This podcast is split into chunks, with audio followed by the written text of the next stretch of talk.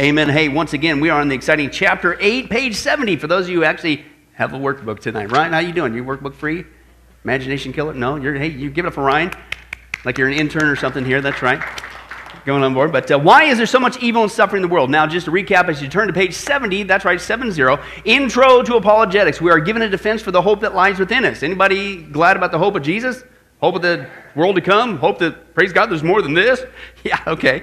And uh, we live in a skeptical society. So we've already dealt with a lot of the skeptical questions, first of all, about God's existence. We said, no, you can get proof of that. Everything has a beginning, which implies a beginner, i.e., God. Number two, everything has a design, just like this watch came from a watchmaker, not from an explosion over there in the dirt. How many guys wish you can get it that way? Save a couple bucks, at least 10 bucks at Walmart. Uh, but it doesn't work that way. Everything has a design, so it implies a designer. Then we took a little detour. What about evolution? Evolution, which spawns evil. We'll see that, Lord willing, again tonight. Uh, and uh, answer the skeptical questions about that. That is completely bankrupt. Then back to the existence of God. Where did this moral, universal moral law come from? Well, it came from God, a universal moral law giver, created in His Spirit, also in His uh, image uh, morally. What about the Bible? How do we know the Bible came from God? And uh, because we say that, the Word of God, all the Christian needs stuff. But how do we know? What makes the Bible different than any other book on the planet? We dealt with that extensively. Then we're finally on this big one because ultimately this is one of the big three questions, right? Anybody ever ask that question? If God's so loving, why is there evil and suffering in the world, right? Now, the first half of this, we already dealt with the Christian response to that. God has done something incredibly wonderful about evil. Okay, He's put a limit on it, He's judged it, He's made a way out of it through Jesus, praise God, and one day He's going to put a stop to it. That's good news. That's the Christian response. What's the atheist response? Uh, we are dancing with our DNA. We're a bag of chemicals. Yay! Excuse me, I got to, what? Okay, or all the other religions say evil and suffering, that's just illusions, right? Whoa, okay. Who on the planet uh, outside of Christianity and the biblical response has a real response? Nobody when you take a look at the evidence. But then we talk about, well, wait a second, let's say we're God's children uh, suffering. Why would He allow us to go through hard times? Is there any good in it? Yes, there is. And that's what we saw page 70. We saw number one, first of all, suffering is not always evil. Number two, suffering can develop our character. Uh, number three, death is not intrinsically evil. How many guys are glad that as a Christian, when you die, you go straight to heaven? Yeah, so hey, had to get there somehow, right? We don't get to take an elevator unless the rapture occurs practice, right? Okay, but inherently that. What about the death of a child? Okay, we gave that biblical answer with that. Uh, then we saw last time, although God's uh, not the cause of evil, He's so powerful He can use it all for, together for good, right? Okay, is, we saw that in the last time. And uh, page 73, number seven, the suffering can help us understand the suffering of others. The hard times that we went through, God will turn around, recycle them for the benefit of other people. It gets mileage out of it, so to speak.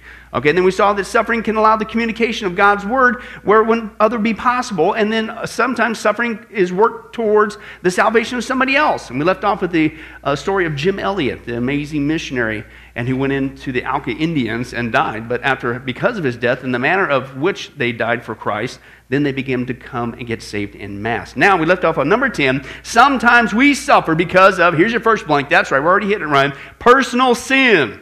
Is your blank there? Personal sin, right? And I've noticed when it comes to this response about suffering, we seem to do one of two things, right? And we seem to say that, oh no, no, never could that ever happen, that the reason why I'm going through this has nothing to do with my behavior. That's one extreme, okay? Or we go into this other extreme and we say, oh yeah, absolutely, everything that we went through, it's because it's, no.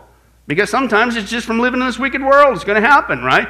The sin of other people, or just, it could be spiritual warfare, right? But I think where the church is at today, oftentimes it's more on this no.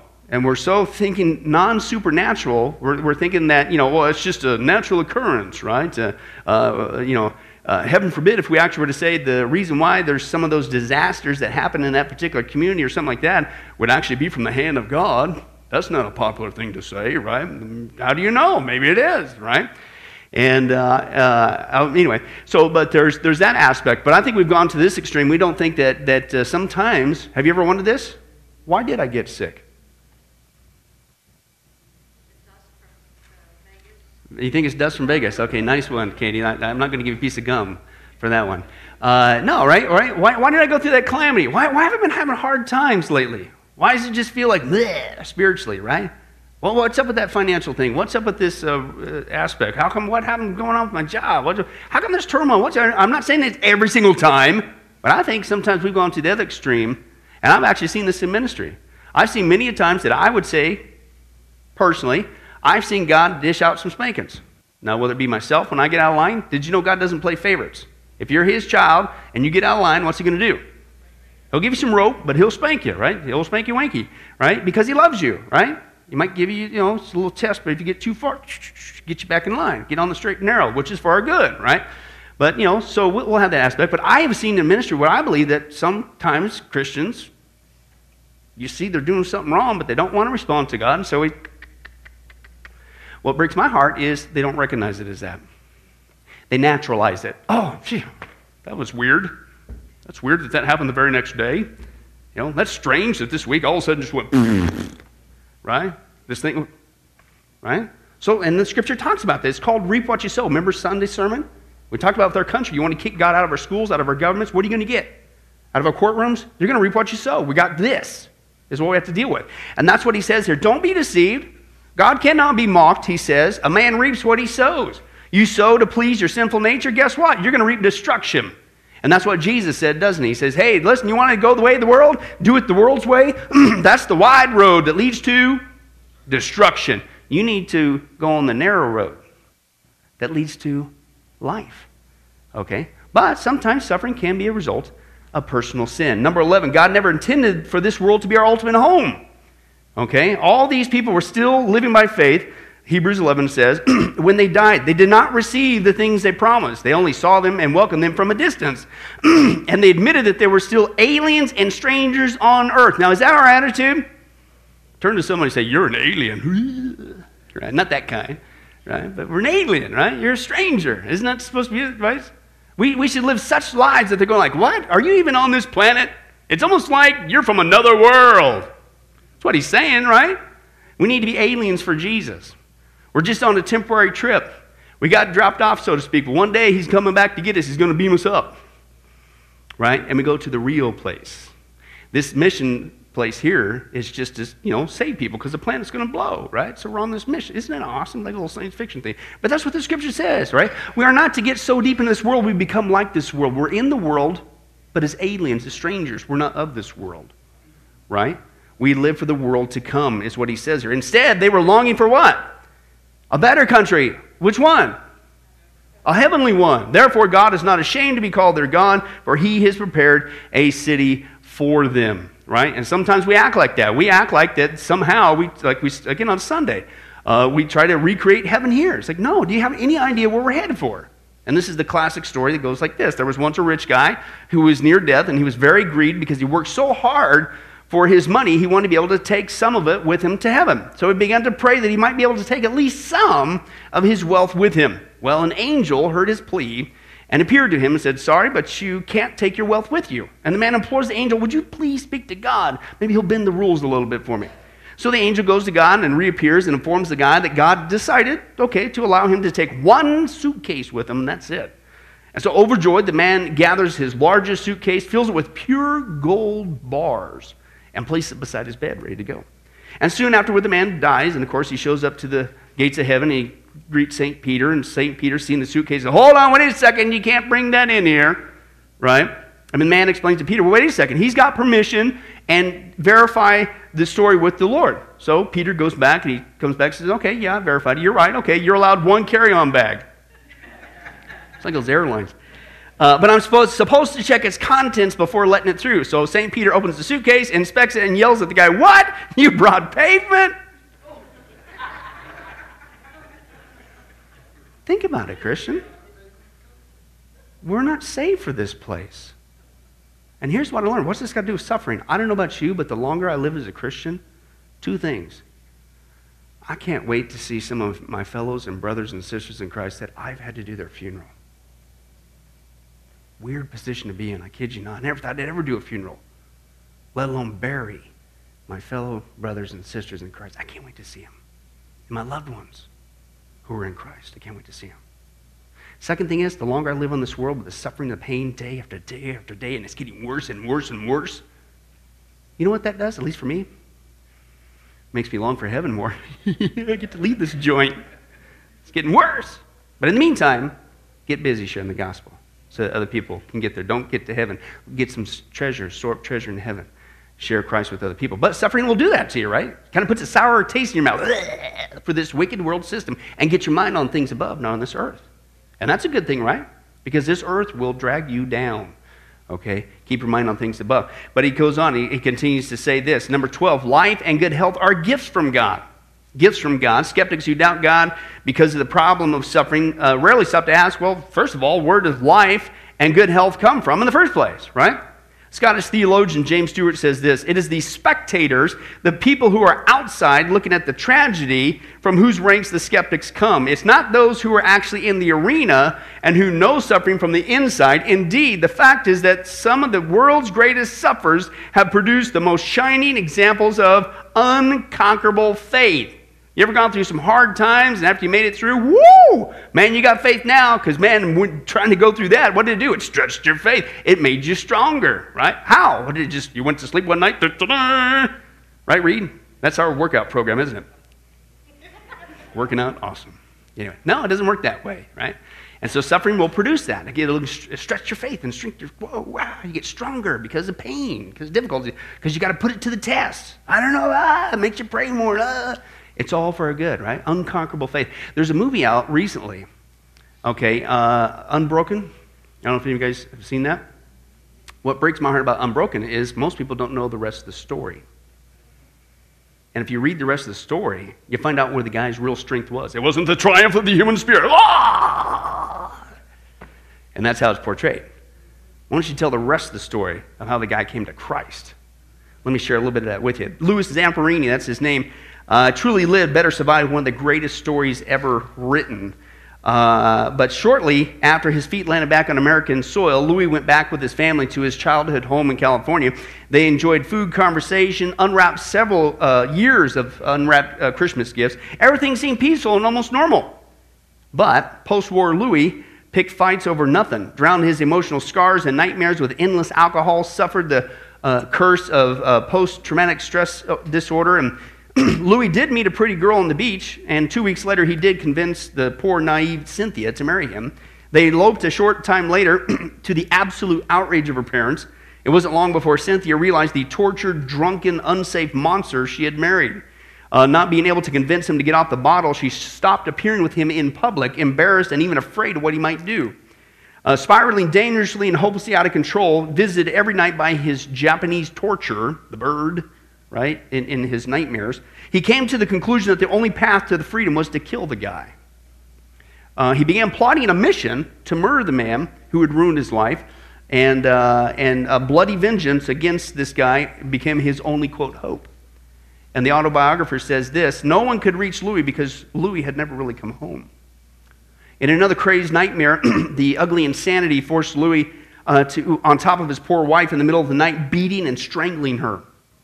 Weeks later, Cynthia found him shaking their, their screaming baby girl, so she filed for divorce. But everything changed in the fall of 1949. It's, you read through this and you're going like, man, if you would have put this in there, it would have been a really good show. 1949, Billy Graham held a campaign in L.A., and uh, thousands of people come, including one hurting, despairing wife and mother named Cynthia. Right? She heard the gospel, surrendered her heart to Jesus, and informed Louis that she no longer wanted a divorce. Uh, he was relieved that she had decided to stay, but skeptical about her conversion. She pled and pled with him uh, to attend one of the meetings, and over and over he angrily refused, but eventually he came along. And when he went to that particular meeting, Graham preached, quote, darkness doesn't hide the eyes of God. Remember we talked that before? God sees in the dark. He sees everything. Darkness doesn't hide the eyes of God. God takes down your life from the time you were born to the time you were die. And your own words, your own thoughts, your own deeds are going to condemn you as you stand before God on that day. And God is going to say to you, Depart from me. Well, Louis was enraged and horrified that this man would dare accuse him like this after all he'd been through for his country, all he endured. I mean, I'm, I'm a good man, he thought. I'm a good man.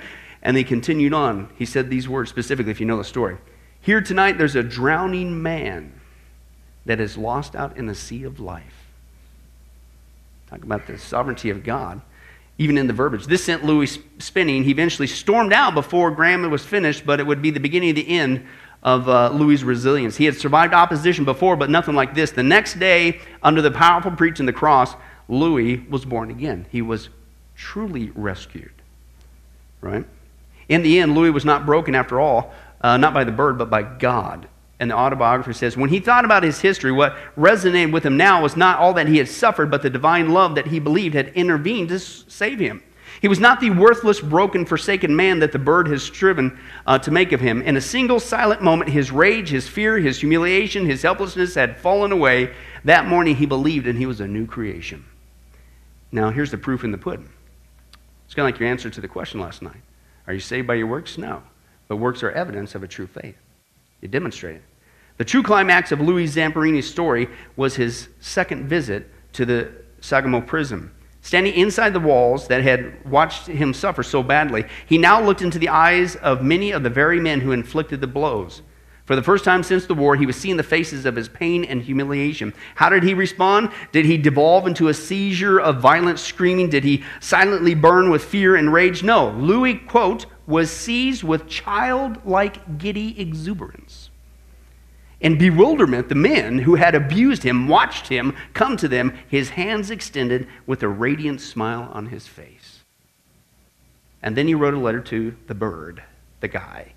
Quote, as a result of my prisoner of war experience under your unwarranted and unreasonable punishment, my post war life, post-war life became a nightmare. But thanks to a confrontation with God, I committed my life to Jesus Christ. Love replaced the hate I had for you. Forgiveness, not survival was the victory of this life.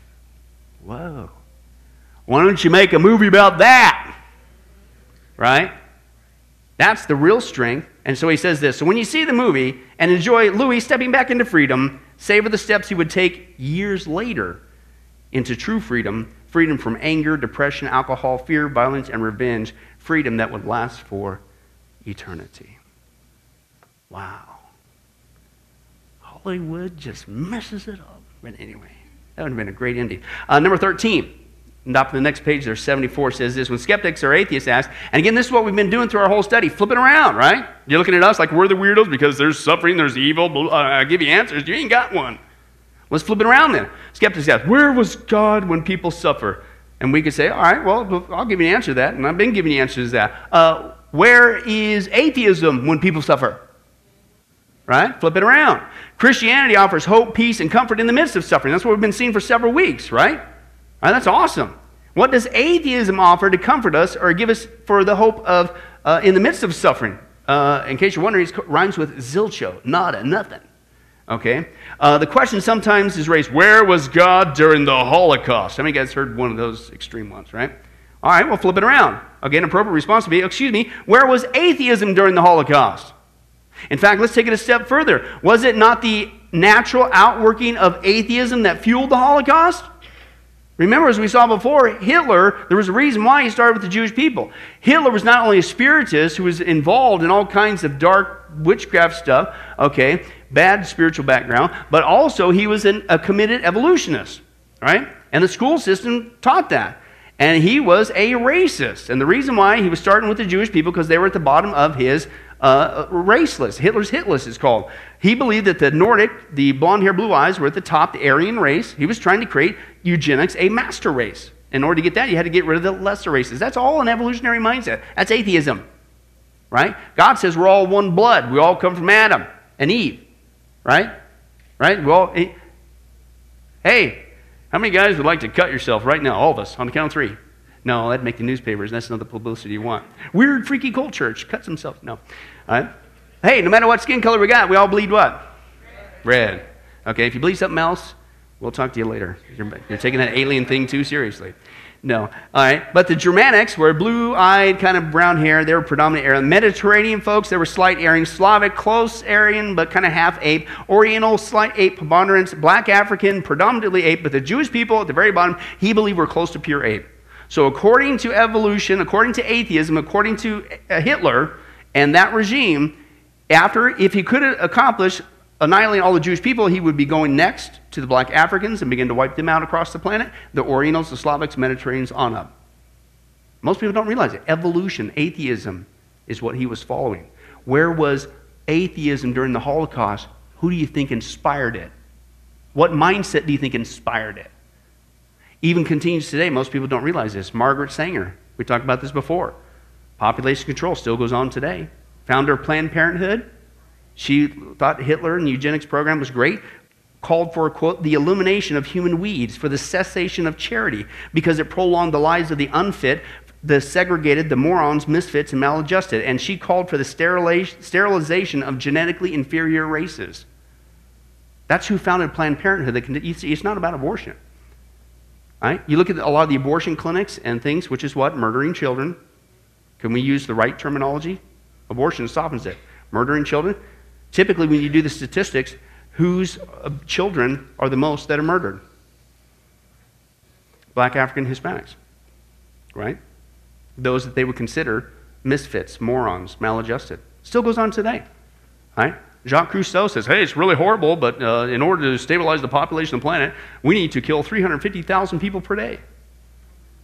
Jacques, why didn't you put that on tape on the video and you probably would have lost your ratings? Oh, yeah, let's fly.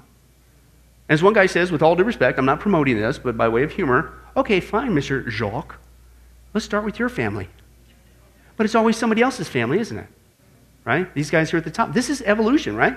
Where's evolution? Oh, Christian, there's so much evil. Hey, uh, where's atheism during all this? How are you helping? What's your answer? You don't got one. In fact, you're the ones responsible for this. One other example John Holdren, he's Obama's science czar, wrote this, quote, in a book. You can check this out. Forced abortions and mass sterilizations are needed to save the planet. This is a guy in the current administration. Quote, women could uh, be forced to abort their pregnancies whether they wanted to or not the population at large could be sterilized by infertility drugs intentionally put into the nation's drinking water or in the food. People who contribute to social deterioration, i.e., the undesirables, can be required by law to exercise reproductive responsibility. In other words, be compelled to have abortions or be sterilized. And he called for a transnational planetary regime, his own words, and that they should assume control of the global economy and also dictate the most intimate details of everyone's lives using an armed international police force. Yay, thanks for being a part of our government. Where do you get this kind of crazy, whacked out mindset? You get that from the Bible? Uh uh-uh. uh Get that from the teachings of Jesus Christ? No way. You get it from atheism. So remember this. We've been seeing in our study. They want to say, oh, where was God with this suffer, this tragedy, or Holocaust? Where's atheism? Oh, and, and by the way, let me go back there and let me give you atheism's response to that. Um, according to uh, Richard Dawkins, is this uh, the universe uh, has no design, no purpose, no evil, no good, nothing but blind, pitiless indifference. DNA neither knows nor cares. DNA just is. We dance to its music. And I'm the one with the problem? And you're looking at me with, aha, I got you now. There's evil. There is no God. Excuse me? Don't think so. In fact, it says if we are indeed the random product of evolution, then aggression and domination, i.e., like what Hitler did, uh, are the, in themselves good things because at least they assure the survival of the fittest. That's an evolutionary mindset. Certainly, mindless evolution in a, is red in tooth and claw, as uh, Tennyson writes as well. Okay, number 14. All suffering is temporary, is your next blank there. Temporary if, what's the caveat? You're a Christian. Okay? And this is the great hope that we have. Okay? When sin, death, pain, natural disasters, evil, and all the powers of darkness do all they can do, guess who has the last word? Now, I don't want to start an argument tonight, especially among married couples. But you ever run across somebody who always has to have the last word? Don't raise your hand, honey. I, I said, I, okay. I mean, she was being humble, admitting it was her. I get that, but I digress. But anyway, right?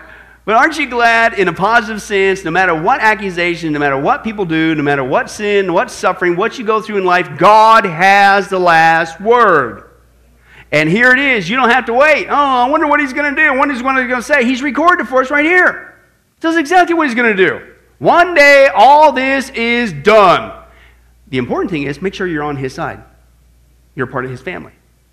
Because if you're not, then your suffering has just begun. You're going to go to hell, and it's going to go on forever and ever and ever. God has the last word. Our sufferings, your next blank here, are finite, temporary. In other words, sufferings are finite. God is infinite. Okay, is your blank there. Sufferings are finite, but God is infinite. The Bible mentions that our present sufferings are not worth comparing to the glory that will be revealed in us. Never again will they hunger, never again will they thirst. The sun will not beat on them, nor any scorching heat. For the Lamb at the center of the throne will be their shepherd. He will lead them to the springs of living water, and God will wipe away every tear from their eyes. One day is coming. One day, all this suffering, all this baloney, it's done forever. This is just temporary. Right? And I've said it before if all there was to being a Christian is you're saved from eternal damnation and torment and suffering in hell, and you're going to heaven, and if God had nothing to do with this, and we just had to, if you will, grit it out until we got there, wouldn't that still be worth it? But it's much more than that. We have this intimate personal relationship uh, with His Holy Spirit. You can't get any closer than that. And He gives us so much. He takes all, even our trials and problems we saw last time, He turns them around for good. It's awesome. Right? But even that's just temporary. One day we're headed for a place that's perfect. As I and I heard a loud voice from the throne saying, "Now the dwelling of God is with men, and He will live with them. They will be His people. God Himself will be with them and be their God. He will wipe every tear from their eyes. There'll be no more death, no more mourning, no more crying, no more pain. Why? Because the old order of things has passed away. What's that mean? This thing's not going to be the way it is forever. So stop trying to stack up pavement where we're headed is mind blowing.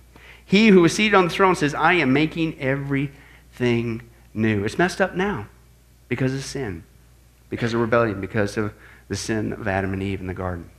But one day, God's going to make it new. All this is just temporary. Keep that in mind, right? It's just temporary. It's not forever. Okay? That's, see, that's when the pain comes in, right? Isn't it? When we get consumed. We talked about this before. Uh, the word there for worry and the word there for anxiety in, the Greek, in Matthew chapter 6, Philippians chapter 4. Okay, it's the exact same Greek word, merimnao, and it means consumed with self. When do we worry? When do we get anxious? When does our suffering get beyond us? Because that's all we think about. We get consumed with it. what's happening right now in this, this sin cursed creation, this thing and this deal. And this, ah! He says, don't get consumed with that. Remember, it's just temporary. Get consumed with this thought. It's, hey, this too shall pass. And one day, it's all done. Cons- remember not that. Get consumed with that. Hey, much better way to go. And that's what he's talking about here. Now, again, if you're not a Christian, it's just the beginning of suffering forever. Shared this before. What's, what's kind of very sadly ironic is many people, now we're taking a look at this, we're examining this skeptical question. After God's so loving, why is there evil? I can't believe in a God that would allow all this, blah, blah, blah. We, we're dealing with that. We're giving great answers. I think biblical answers, obviously.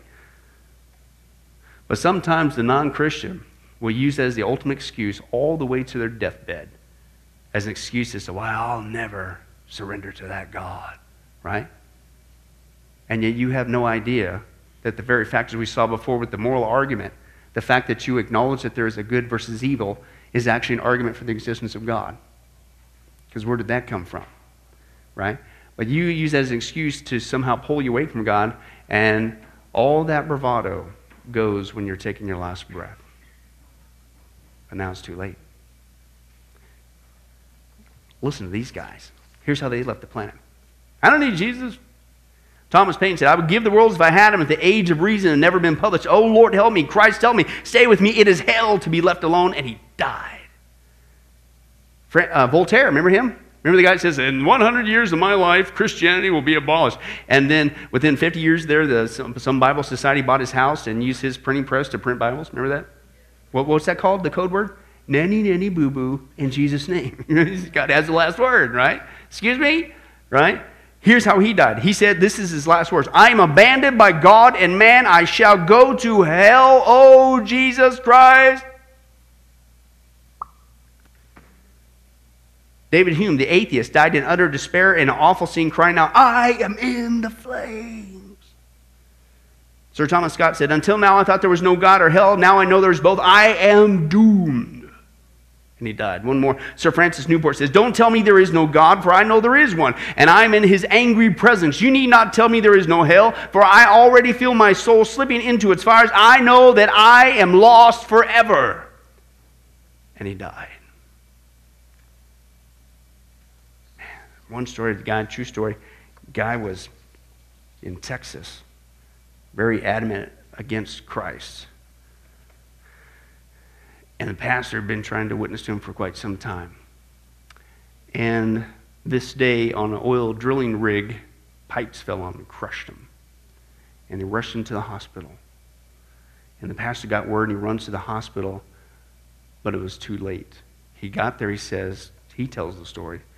He gets there to the hospital room, and the guy sees him and he's yelling, And he's grabbing the sheets, almost clawing the bed apart. He says, I'm in the flames. And then he died.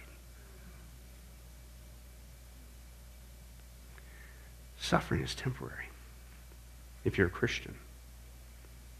Only Christianity has the most beautiful, wonderful, true answer for suffering, where it came from.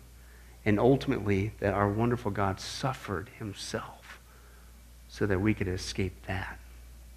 And how ironic it is, the enemy will use that one thing that even God himself went through to save us to lead people into eternal suffering. 15, God's not finished yet. We know that in all things God works for the good of those who love him. We saw this last time, who've been called according to his purpose. Justice delayed is not justice denied. Did you know that? How many times have we play this game? I hope God answers that prayer. What is God deaf? I mean, really think about it. I, I, more, I remember as a young Christian, brand new Christian, what are you talking about? God's He's omnipresent. He's with us wherever we go. Right? It's he either says one of three things. He says yes, he says no, or he says not now, or wait. Right? Okay? And, that's, and it's in the no and the not now, we go, oh, I guess he didn't answer my prayer. No, he did. He might have just said no. Or he might have said, wait, I'm still cooking that pancake. Need a couple more ingredients. It'll make sense a little bit. Right? We get a yes, we go, hey, he answered my prayer. But again, he always answers your prayer. It's just yes, no, or not now. He works it all together. But he said justice delayed is not justice denied. Okay? Criticizing God for not punishing evil people right now is like reading half of a novel and criticizing the author for not resolving the plot. Well, keep reading. He's not done yet. Right? And that's what he's talking about there. Top of the next page. How can a finite human be sure that God would not tolerate certain short range evils in order for more long range goods that we can foresee? Would you agree that the difference between us and God is greater than the difference between, here it comes, Ken, what are the odds of this one? Between us and a bear? It's right here in print. Imagine a bear in a trap and a hunter who, out of sympathy, wants to liberate him. He tries to win the bear's confidence, but he can't do it. So he has to shoot the bear full of drugs. Now, the bear, however, thinks that this is an attack and the hunter's trying to kill him. He doesn't realize that this is being done out of compassion. Then, in order to get the bear out of the trap, the hunter actually has to push him further into the trap in order to release the tension on the spring. If the bear were semi conscious at that point, he would be even more convinced that the hunter was his enemy who was out to cause him suffering and pain. But the bear would be what? Wrong. And here's the analogy. He reaches this incorrect conclusion because he's not what? He's not a human being. Like, I, did you know you're not God? That might solve a lot of problems in life right there. You're not God, okay? And That's the analogy. He reaches this incorrect conclusion. He's not a human being. Now, how can anyone be certain that it's not a good analogy between us and God? It is at least possible that a loving God could deliberately tolerate, not author sin, but tolerate horrible things because he foresees that in the long run, more people will be better and happier than if he miraculously intervened. God has shown us how this can work, and the greatest example, as we saw before, is the cross of Jesus Christ. Right? The disciples didn't even get it, even though Jesus said it over and over again. I'm going to the cross, I'm going to the cross. I'm going to leave you. Don't It's going to be okay. I know what I'm doing. I got a plan. I'm going to rise again. They still didn't get it. They were, they were right there with him. I don't get this cross thing. World still doesn't get it today. But the manifold wisdom of God. Here is a situation how the very worst thing ended up resulting in the very best thing that's ever happened in the history of the world. God is the only one who can make purpose and value out of our pain. He makes beauty out of ashes. Uh, let me do it again. And we will take a look at the uh, exciting atheist response no design, no purpose, no evil, no good, nothing but blind, pitiless indifference. DNA neither, neither knows nor cares. DNA just is. We dance by its music. Wow, man, that's so satisfying. We're the ones with the problem. Number 16, finish up. We can know that God understands is your next blank there. God understands our suffering and our heartaches because guess what? He experienced human suffering. As if he doesn't know, right? What has he asked us to go through, even the painful things that he hasn't gone through? Right? The Lord told Moses, I have indeed seen the misery of my people in Egypt. I've heard them crying out because of their slave drivers. I am concerned, is your blank there, about their suffering. For we do not have a high priest who is unable to sympathize with our weaknesses, but we have one who has been tempted in every way as we are, yet what's the good news? Without sin. Why is that important? Because if Jesus had sinned like you and I, he'd still be in the grave. He would not have been the perfect Savior that we need. God, who created all things, subjected himself, as your blank there, God, who created all things, subjected himself to natural laws and human vulnerability. He took the pain of his creation onto himself. He became hungry and thirsty and tired. He wept over the death of a friend. He knew temptation of every kind. He knew the agony of being lied about, betrayed, misunderstood, abandoned, abused, beaten. He even experienced the cruelest form of death. Suffering and pain did not spare the very Son of God. Listen, God conquers, is your blank there God conquers not in spite of the dark mystery of evil, but through it. And we don't usually get that, do we? When we hit a hard time, right? What do we usually say? Oh, God, take me around this thing. God, take me over this one. How about under this one? How about to the left? How about to the right? And God says, No, we're going to beat this thing through it. And what's the great scriptural example? Daniel and his three buddies. Did God take them out of the furnace? He let them go into the furnace. But in the furnace, who? Hey, there's somebody there. Wonder who that is. Sometimes God will take you over something to the left, to the right, under. But sometimes He'll let you go through it. But as a Christian, we're not alone. God's going to conquer this baby right there with you, and He's going to take you right through it. And when you come out of it, you're not even going to have smoke smelling on you. Right? You're going to come out victorious. You trust Him. And isn't that what we need to do when we're in the midst of our crucible, whatever that hard time is? Just stop for a moment, stop, you know, being consumed with self, Marimoniah. Oh, the flames, oh, the furnace, oh, it's whoa. Daniel went through the same thing in the lion's den. Oh, the lions, oh, they're going to eat me, oh. Or you just go, okay, I'm not going to look at them. No. Thank you, God, for being right here with me. Thank you that you never leave me nor forsake me. Thank you that you stick close to me like a brother, like a friend. Thank you that you'll never desert me. You'll never leave me hanging high and dry. Thank you for your omnipresence. Thank you you're right here with me. Isn't that a much better way to go? Um, what's the atheist response to that? Rhymes with nothing, not a zero zip. That's right, you guys.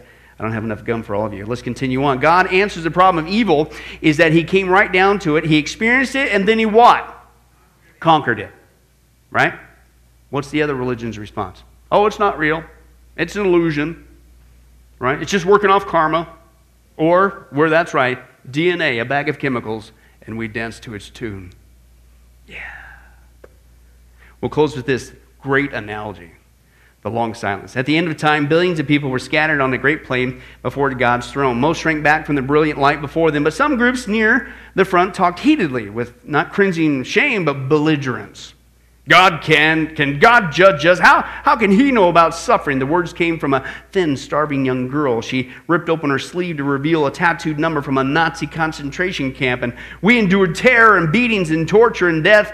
And another group, a man lowered the collar of his shirt, revealing an ugly rope burn on his neck. What about this? I was lynched for no crime, for no other reason than the color of my skin. All across the plain, there were hundreds of such groups, and each had a complaint against God for the evil and suffering uh, that He had permitted in the world, and how lucky God was to live in heaven, where all the sweetness and light, no weeping, no fear, no hunger, no hatred. What did God know of all the humans had been forced to endure this world? They were saying. So each of these groups sent forth their leader, chosen because he or she had suffered the most or the worst a Jewish person, a black person, a person from Hiroshima, a horribly deformed arthritic, several with various forms of disabilities. At last, they were re- ready to present their case. It was rather clever.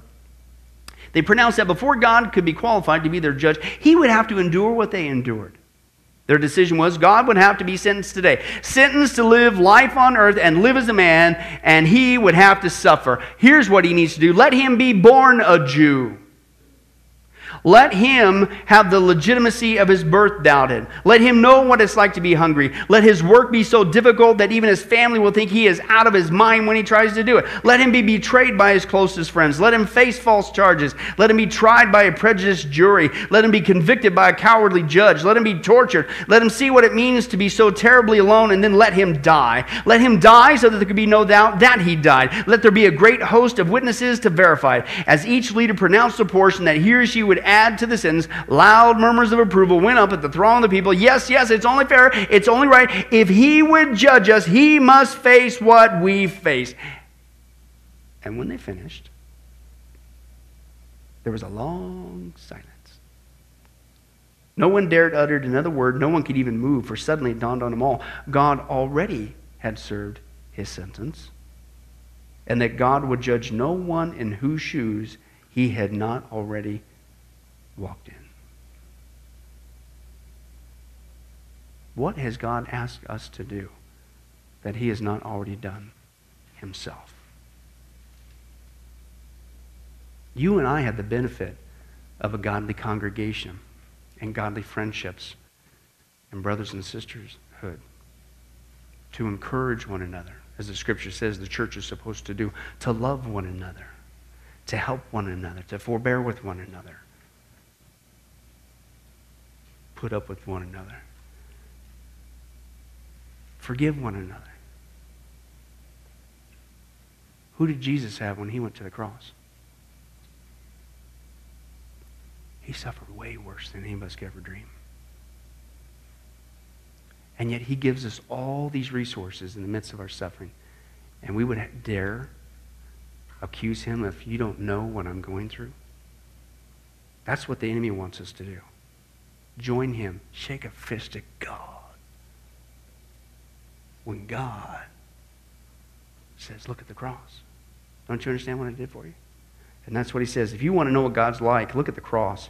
Jesus, God in the flesh, suffered and died so that you could have the forgiveness of your sins and that you could spend in eternity in a place without suffering and evil, even though you deserve the other.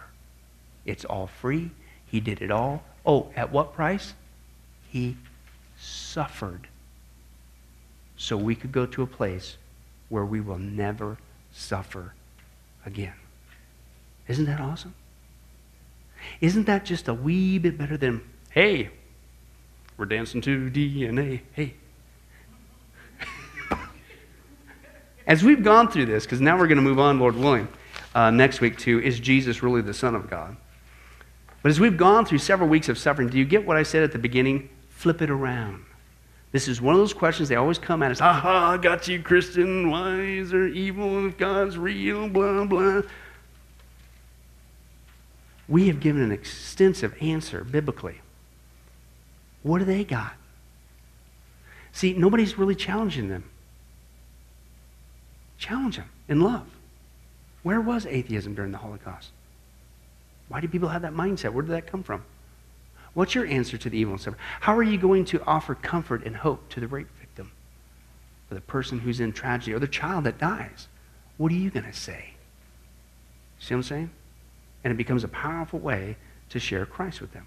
Because ultimately, everybody's going to suffer. For some of us, the suffering will stop. And that's only the Christian. And no matter how much people do rotten things to you, I hope your heart is not so cold that you actually would wish that they would suffer forever in hell. Look beyond the pain, look to the cross, and use even the skeptical question to lead people to Him. That's a much better way to go. Amen? Well, hi, this is Pastor Billy Crone of Sunrise Baptist Church and Get a Life Ministries, and I hope you enjoyed today's study. But in closing, before you go, let me ask you one final question. If you were to die today, are you sure that you go to heaven and not hell? You see, here's the problem. The Bible says that nobody automatically gets to go to heaven, and that's because God is holy and we are not. The Bible says that the wages of our sin or our unholiness or the wrong things that we have done have separated us from God. And the wages of our sin or unholiness uh, means that we deserve to die and receive God's judgment to go to hell and not heaven. In other words, we're disqualified for heaven. And that's because God being holy and us being not, the two cannot mix. So, what are we going to do? Well, that's bad enough. The other problem is we don't even want to admit this dilemma, even though God already knows it all. And so, out of love, God gave us something called the Ten Commandments to show us that we're really disqualified for heaven. We're not holy, we're not perfect like Him. Uh, let's take a, a, look at just a few of those uh, here today. Uh, the Bible says, the Ten Commandments says, You shall not bear false witness. That means lying. How many of you ever told a lie before? Well, those of you didn't raise your hand, you just did. Okay, let's be honest, folks. Let's not tell another lie. We've all lied. Well, believe it or not, that disqualifies you for heaven. That's how holy God is. He is the truth. He does not lie. And so that makes us a liar. Another of the Ten Commandments says, You shall not steal. Okay? How many have ever taken anything without permission? Well, all of our hands should have went up at that one. Uh, we've already said we're a bunch of liars. Okay, well, we've all done that. And it doesn't have to be a bank, uh, it could be a pencil in the third grade. Uh, that means that we're a thief. Okay? The Bible says that God is so holy, even his name is holy, and that's why one of the Ten Commandments says, You shall not use the Lord's name in vain. Hey, folks, isn't it ironic how uh, now the blessed name of Jesus Christ, the Bible says there's no other name under heaven by which men might be saved, Jesus Christ, has now become a cuss word? Folks, the Bible says that's the sin of blasphemy. Okay? And folks, let's be honest. We've used God's name in vain uh, before. The Bible also says in the Ten Commandments, you shall not commit adultery. And Jesus takes the standard even higher. He says, listen, it's not just physical adultery. He says, surely I tell you that if you look at another person with lust in your eye, you've committed adultery in your heart. God looks at the heart. One more out of the Ten Commandments says, You shall not murder. And you might say, Well, hey, I haven't done that one. Really? The Bible says that the sin of hatred is akin to the sin of murder. You, in other words, in your heart, wish they were dead. You pulled the trigger, if you will, in your own heart. And the Bible says God sees that, and it's just as bad. He knows the mind, He knows the hearts, the thoughts, and the intents that we have. Folks, that's just five out of the Ten Commandments. How you doing? Not very well. None of us can keep them. They're God's x ray to show us that we're disqualified. And so, when, not if, your time comes, because we're all marching towards the grave at different speeds, you're going to have to stand before God. And you're going to have to uh, say who you really are. He already knows. Hey, God, let me into heaven. Uh, I'm, I'm a liar. I'm a thief. I'm a blasphemer, adulterer, and a murderer. Folks, the Bible is clear. Such people as these will not inherit the kingdom of heaven. That's the problem. Here's the good news God so loved the world that he sent his one and only begotten Son, Jesus Christ, that whoever believes in him, what he did on the cross on our behalf, that we will not perish, we will not go to hell, but he will give us the gift of eternal life. Jesus died on the cross to forgive us of all of our sins. It's something that we don't earn, we, we, we can't earn. It's a gift, the Bible calls it, and a gift cannot be earned. He was taking the death penalty in our place. That's what the cross was of the day.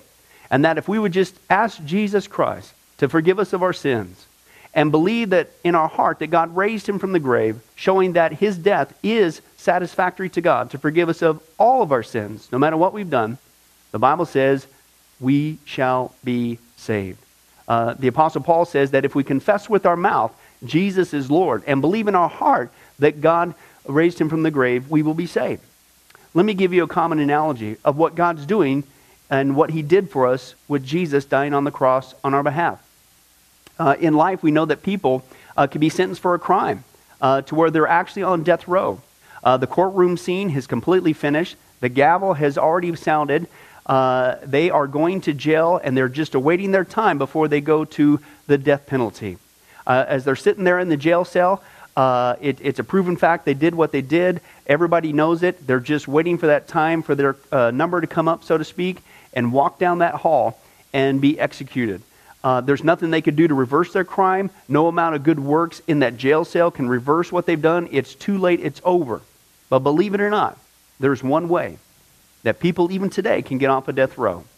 And that's if the one in authority, the governor, if he were to, out of mercy and kindness, nothing that the person did, because they don't earn it and they don't deserve it, and they can't earn it, if he would grant them what's called a pardon, out of the kindness of his heart, he has the authority to grant them a pardon and absolve them completely of their crimes uh, against the state. And did you know that there's actually been people that this has happened to, that the governor, out of mercy, has granted them a pardon as a gift, and they've gone down to the jail cell and handed that person, extended it through the bars, here, I'm granting you a pardon. If you would just receive it, you can go free right now. And did you know that there's actually been people who've said, No, I don't want your pardon? And so what happened is of their own doing, even though they had a way out, they still had to go to the death penalty. Folks, can I tell you something? That's what God did for us with Jesus dying on the cross. He sent his son to take the death penalty in our place. He, God, has the authority to grant us through Jesus a complete pardon. And every day that you're still alive, God is extending to you spiritually this pardon.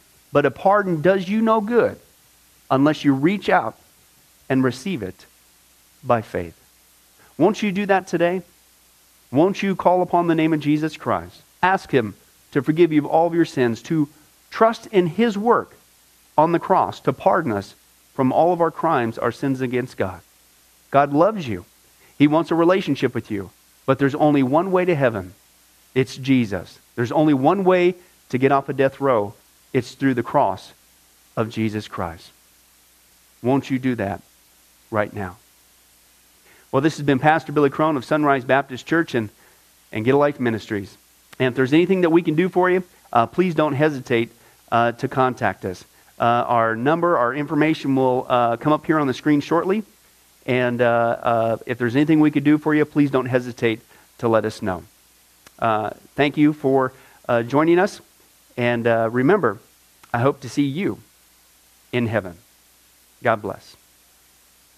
Thank you for watching this presentation from Sunrise Baptist Church. If you would like to send us a letter or any other kind of postage, you can reach us at 1780 Betty Lane, Las Vegas, Nevada 89156.